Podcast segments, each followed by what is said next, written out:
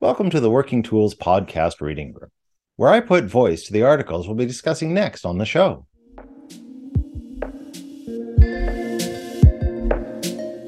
Ladies and gentlemen, brethren all, welcome to the Working Tools Podcast, a casual conversation around Freemasonry. First, it's important to note that our thoughts and opinions are our own and do not reflect those of our Grand Lodge or respective craft or concordant bodies. Please connect with us and ask questions via our website at theworkingtoolspodcast.com.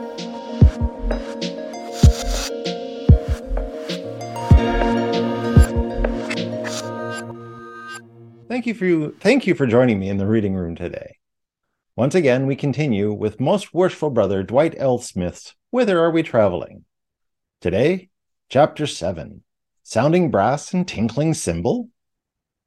Question 6 Has the American passion for bigness and efficiency dulled the spirit of Masonic charity? Ask the average Hoosier Mason what has happened to Masonic charity and he will expostulate all over the place while rattling off an impressive list of organized institutional projects of a benevolent nature. He will tell you that there is a Masonic home at Franklin, hospitals for crippled children, research programs for mental illnesses, prevention of blindness, muscular dystrophy. If he is well informed, he will tell you about a visitation program in veterans hospitals. Pin him down and ask him what his lodge does in the way of benevolence.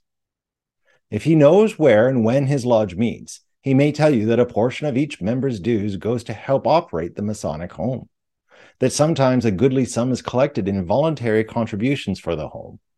And besides, the dues of a hard pressed brother were remitted several years ago.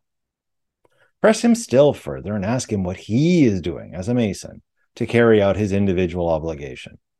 He will show you his collection of cards and enumerate the checks written to a dozen projects and the income tax deductions claimed during the past year. Then nail him to the mast and ask him, Is that all? How long has it been since you went on foot and out of your way to aid and succor a, baby, a needy brother? Chances are his look will be first one of astonishment, then of pity. Then he will mark you down as well meaning, perhaps, but slightly off your rocker. What has happened to Masonic charity?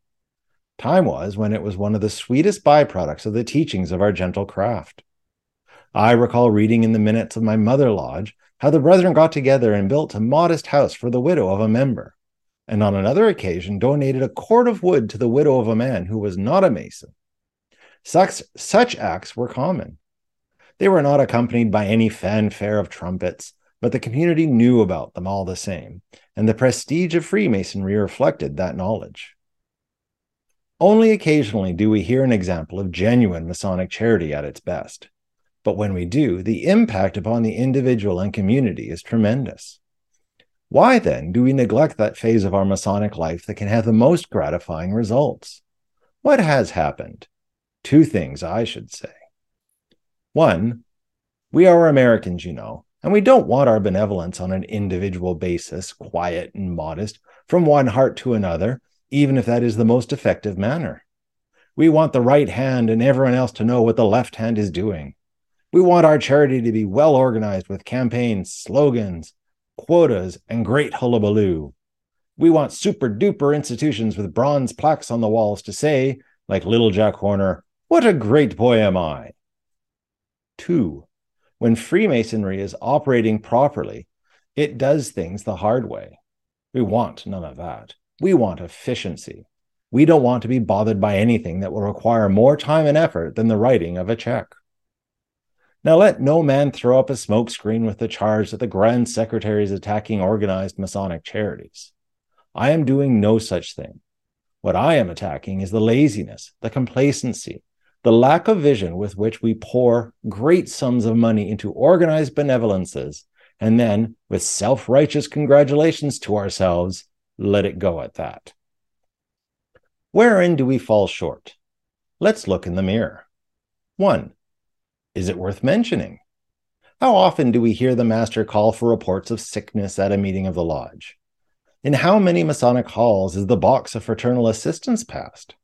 In how many halls could such a box be found? 2. Do we remember? How often are the members of a lodge called upon to assist in person in some act of true Masonic charity? Are they ever asked to visit the sick? Or is that assignment turned over to a retired brother who has nothing else to do? How many years can go by without a master mason giving of himself in an act of benevolence, or charity, or brotherhood? 3. Are we interested? In far too many lodges, the payment of the annual per capita tax to the Grand Lodge is looked upon as the full discharge of all obligations pertaining to charity, an act which relieves every individual member of further concern for the year ending December 31st. When I say that, unfortunately, I'm not merely engaging in rhetoric. I am speaking of an actual fact. 4.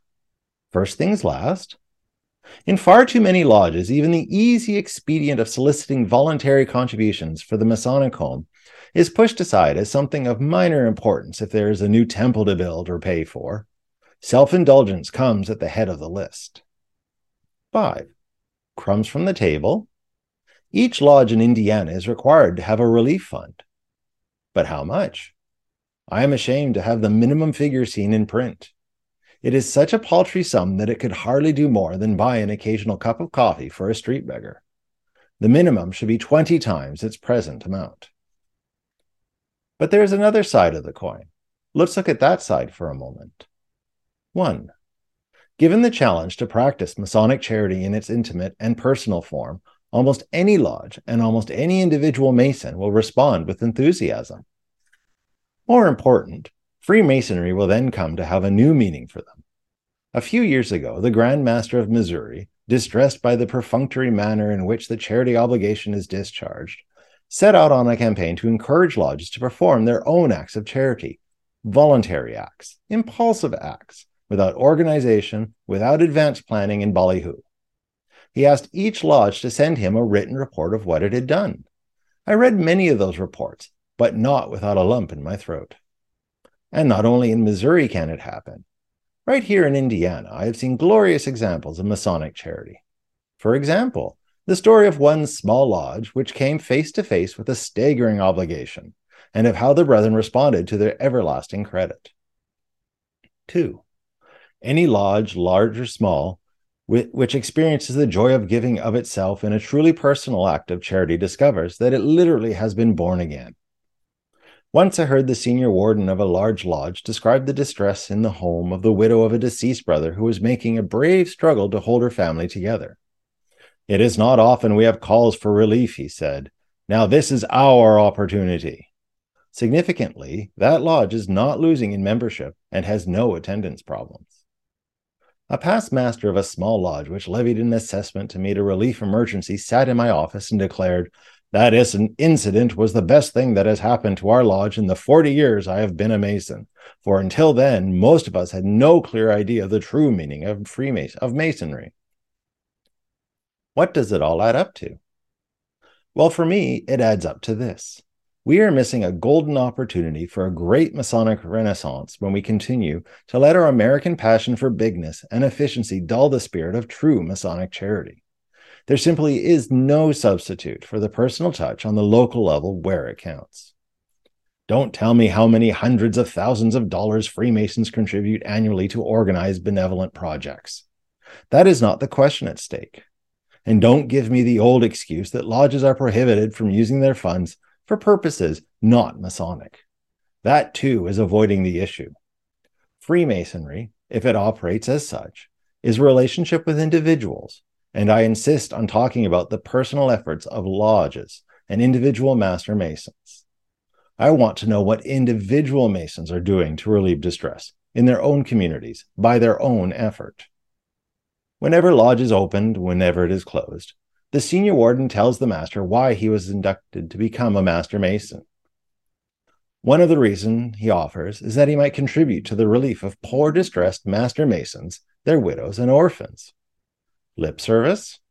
Sounding brass and tinkling cymbal? Not unless we make it so. The brethren are here. They are as generous and kindly and thoughtful as they ever were. It is up to us to give them occasion to do what they have obligated themselves to do. Given that opportunity, Master Masons will respond in such a manner that the revival of Freemasonry will no longer be a fond hope. It will be here and now. Thank you for joining me in the reading room today. and I look forward to seeing you next time.